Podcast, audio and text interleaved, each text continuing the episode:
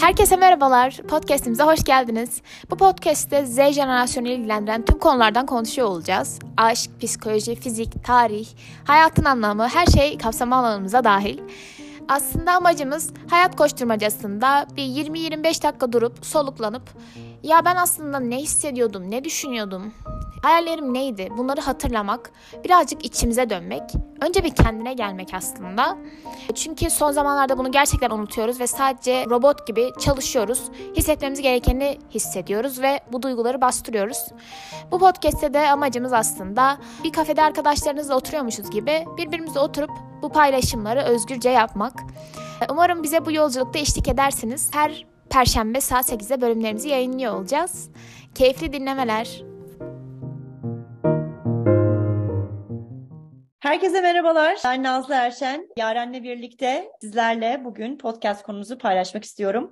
Bugün e, başlamak ve bitirmekten bahsediyor olacağız. Yaren çok kısa kendini tanıtırsan hoş geldin. Seni görmek çok güzel.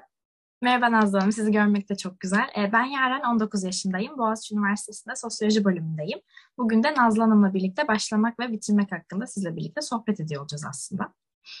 Çok güzel. Çok güzel bir konu e, seçmişsin Yaren. Çünkü e, hani başlamak ve bitirmek, başlayabiliyor muyuz? Başladığımız şeyi bitirebiliyor muyuz? Bitirdiğimiz şeye tekrardan mı başlıyoruz? Hani ama biz en azından konumuza başlayalım. Değil mi? Evet yani bunların hepsini aslında bilinçli yapıyor olmak çok çok önemli. Ve çoğu insanın da ya başlamak ya bitirmek e, konusunda zorlandığını düşünüyorum. Ben mesela kendi adıma bitirmek konusunda zorlanan biriyim. Daha önce de konuşmuştuk sizle biraz. Burada da bahsediyor olurum zaten. E, o yüzden umarım insanlara biraz olsun yardımcı olabiliriz bu konuda. O zaman ben sormak istiyorum. Sizce bir işe başlamakla ilgili bizi harekete geçiren nedir? Bizi ne teşvik ediyor genelde? Valla bizi teşvik eden değişik faktörler var bence. Ee, birincisi bizi teşvik eden ama aslında bizi gerçekten doğru yönlendirmeyen sosyal medya. Yani ben e, bir şeye başlamak istediğim zaman önce başkalarının neye başladığına bakıyorum ilk önce. Bu çok daha mı kolay geliyor bilmiyorum. Mesela arkadaşım yogaya başlamış Covid'de. Ben de yogaya başlayayım deyip aslında sevmediğim bir şeye başlamış oluyorum. Orası çok önemli. İkincisi bizi teşvik eden yakınlarımız.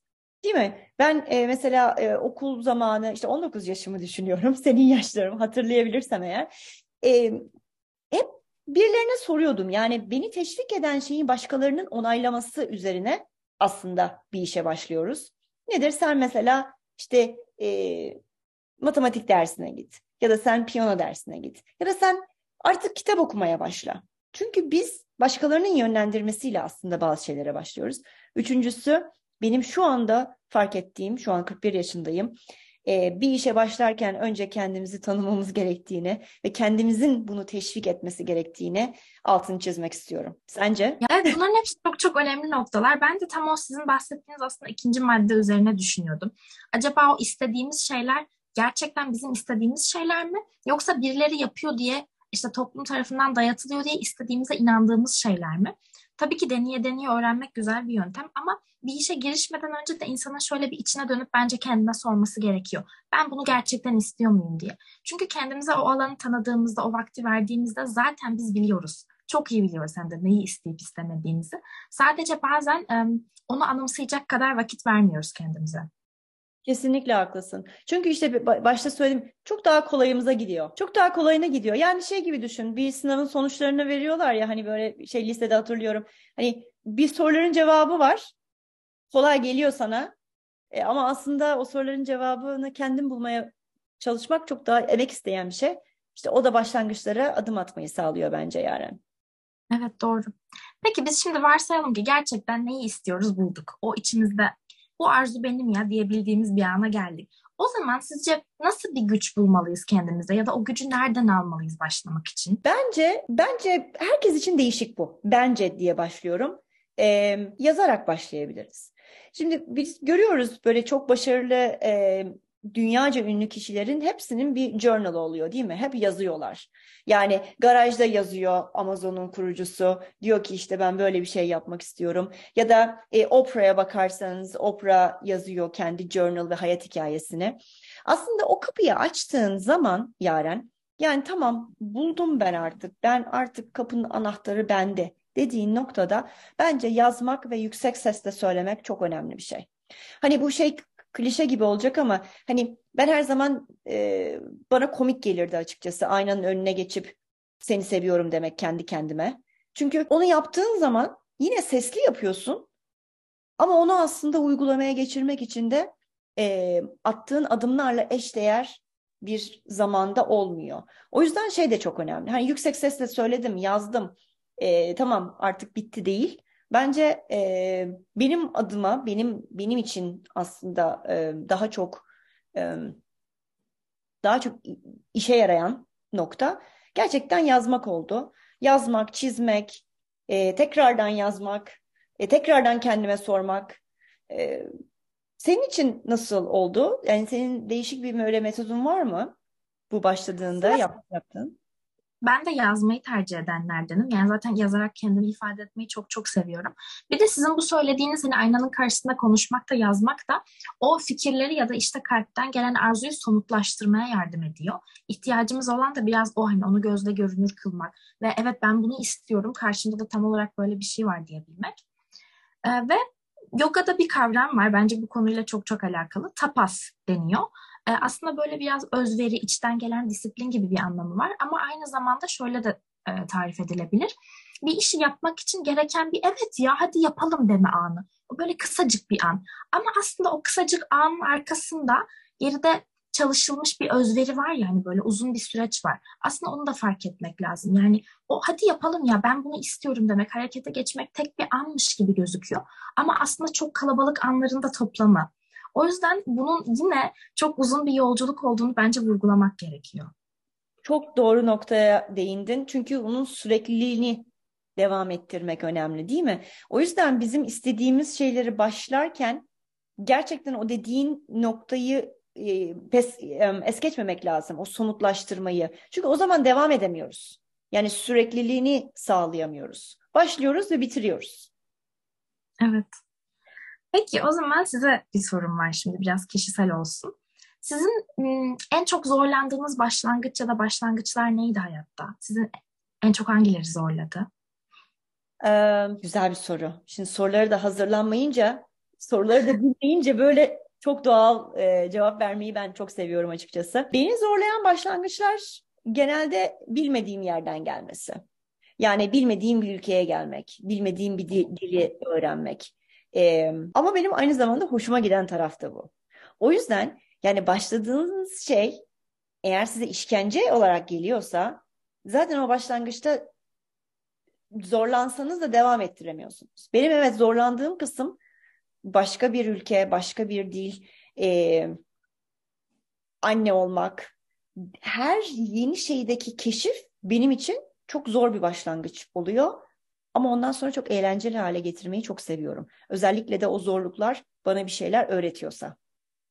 O söylediğiniz zorlanmalar işkence gibi değil de işte evet beni zorluyor ama beni konfor alanından çıkarıyor gibi bir zorlanma değil mi?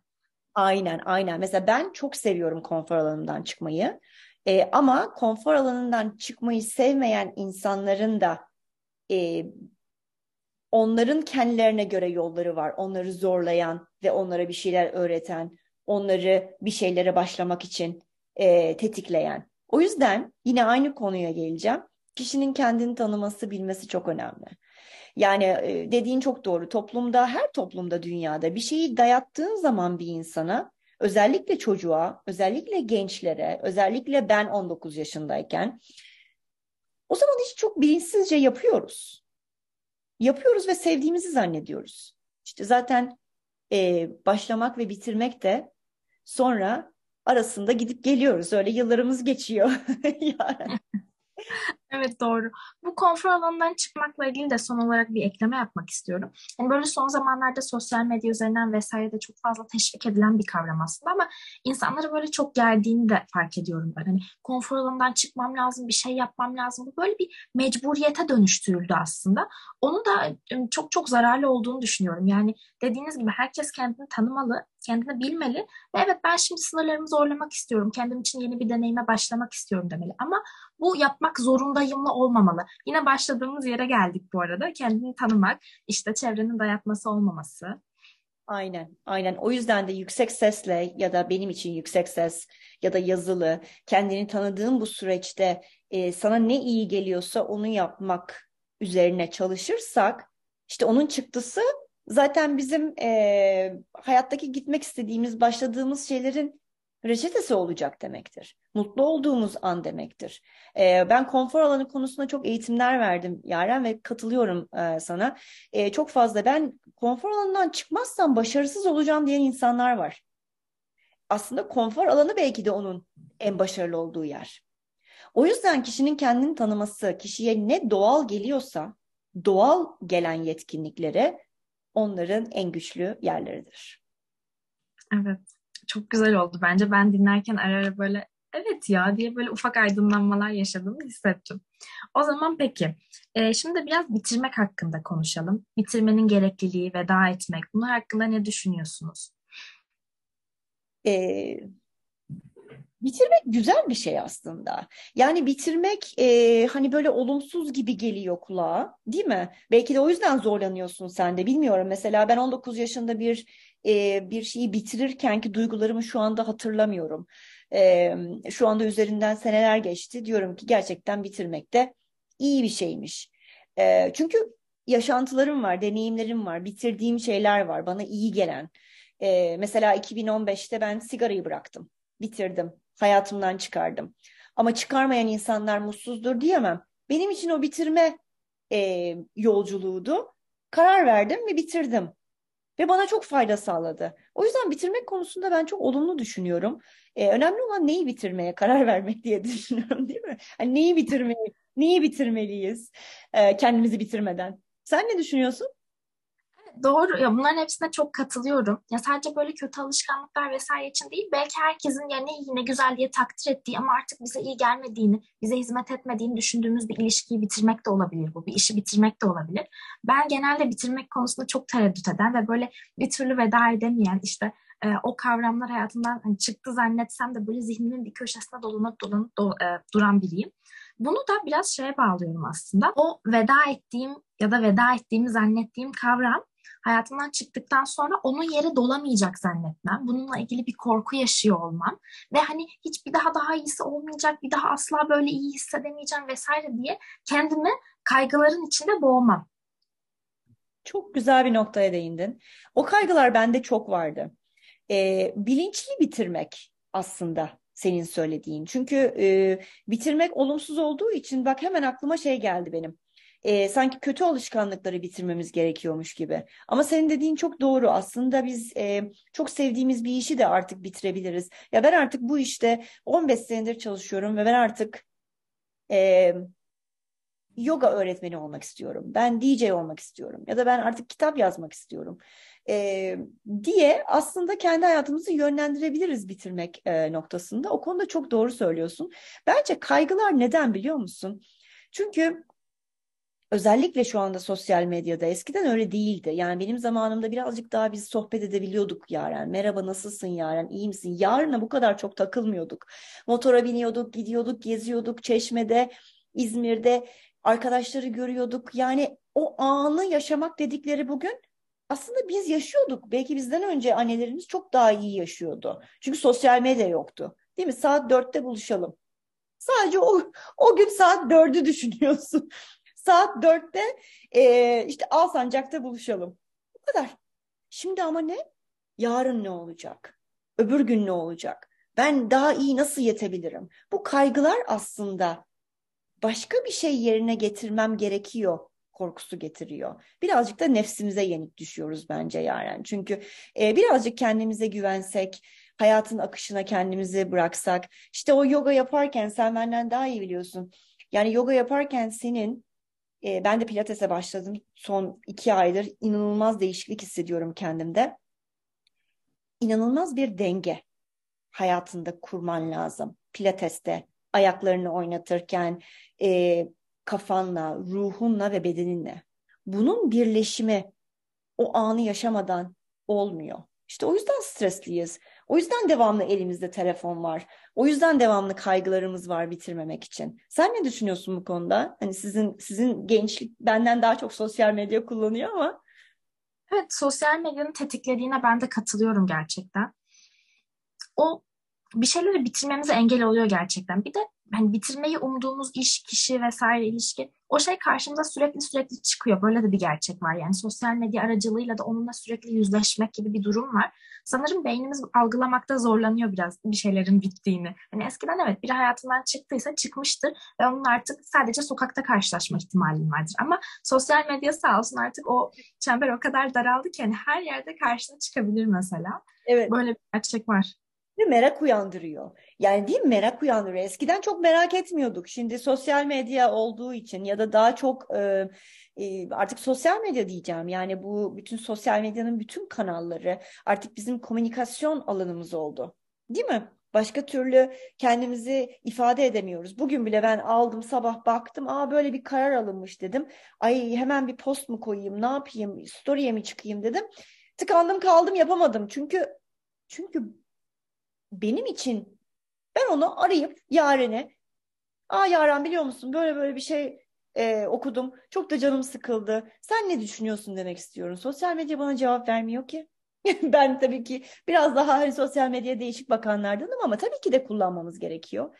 Peki sen en çok bitirirken bu kaygılarının, e, korkularının o bitirme anını geri dönsen ya da o anı şu anda yaşamayı e, seçsen e, en çok ilk aklına gelen ne oluyor? Hani ne oluyor ki üzerinde çalışıyorsun biraz daha iyiye götürmek için? Ben şöyle bir şey keşfettim aslında. O bitirememek biraz yarım kalan duygularla ilgili. Yani işte kafamızdaki olayı, kişiyi, ilişkiyi bitirememek gibi değil de o yarım kalan bir duygu var. Onu bitiremiyor bence bir türlü artık zihin, kalp her neyse. Ee, onun üzerine çalışmak gerektiğini düşünüyorum. Bu da bana yine yazmakla çok iyi geliyor e, yazıp hani o duygularımı rahatça ifade ettikten sonra zihnim de susuyor aslında, sakinleşiyor biraz daha. Ve bunu bazen bir kere değil on kere yapmak gerekiyor. Evet ben artık bunu geride bıraktım. Evet bu bitti diye 10 kere 20 kere söylemek gerekiyor. Herkes için değişir sayı bilmiyorum. Kaç kere gerekiyorsa o kadar yapın bence. Ama bana çok çok iyi geliyor. Evet. Bu arada sen duygular yarım kalmış dedin. Çünkü neden biliyor musun? O duyguları yaşayamıyoruz da. E, o duyguyu sen yüzde yüz yaşayabilsen acıyı da, öfkeyi de, kaygıyı da, sevgiyi de o zaman bir sonraki adıma daha kolay geçebileceksin. E, o yüzden bence o m, duyguların yarım kalması da çok önemli. Mesela ben yazıyorum diyelim. Ben zaten hep şiir yazmayı çok seven bir insandım. E, sen de yazıyorsun. Başka birisi mesela arabayı alıyor. Arabayla gezmek ona iyi geliyor. Ya da müzik dinlemek iyi geliyor. Yani aslında benim önerim e, gençlere yani bunu dinleyen bütün e, dinleyicilere başlarken kendinizi tanıyın, bitirirken de duygularınızı yaşayın. Çünkü bir sonraki adıma geçtiğinizde yine sen sen olacaksın. Aa, çok güzeldi bu. Evet. Duyguları evet. yaşamak. Aslında duyguları hep yaşamak lazım. Bitirirken de onlarla vedalaşmayı bilmek lazım. Kesinlikle katılıyorum. Ee, şöyle düşün. Duygular bile belli bir süre sonra zaten senden gitmek istiyor. Yani seninle kalabilecek bir duygu çok fazla yok. O yüzden de zaten hani alışkanlıkları e, o duygularla birleştirirsek daha attığımız adımlarda daha bilinçli oluyoruz. Yani bu ne demek oluyor? Mesela ben tenis oynamayı seviyorum ama ben 24 saat tenis oynayamam. Çünkü o beni yorar ne kadar iyi bir şey olsa da. O yüzden e, annem hep, hep söylerdi bana yani her şeyin dengelisi. Çok iyi bir şey yapsan da çok iyi bir şeye başlasan da onun da dengesi, yoganın da dengesi önemli. Yediğin güzel yemeklerin de dengesi önemli. Yani o yüzden her zaman kafamızda olumsuz diye düşünmememiz lazım bitirmeyi. Bence bitirmek yerine dengelemek diyebiliriz. Bir sonraki adıma geçmek diyebiliriz. Yeni bir sayfa Evet çok doğru. Tabii ki yani biz bunu hani başlamak ve bitirmenin dengesi gibi konuşuyoruz ama hani hep bahsediyoruz ya o yürüdüğümüz yolda aslında bir başlangıç yok, bir son yok. O kısa kısa hikayeleri aslında biz e, önünden geçerken başladık ve bitirdik diye yorumluyoruz. Ama böyle her şeye veda etmiyormuşuz da bir yolda yürürken işte birilerini selamlıyormuşuz işte belli tünellerin içinden geçiyormuşuz gibi düşünürsek aslında bize de iyi gelir. O zaman hani sürekli bir şeyleri bırakıyormuşuz, kopuyormuşuz gibi değil de deneyimliyormuşuz gibi hissederiz bence.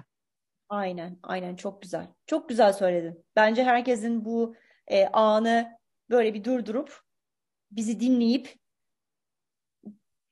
bir an kendisiyle bir vakit geçirmesini böyle iki saniye, beş saniye, beş dakika kişisine göre değişir. O anı yaşamasını tavsiye ederim.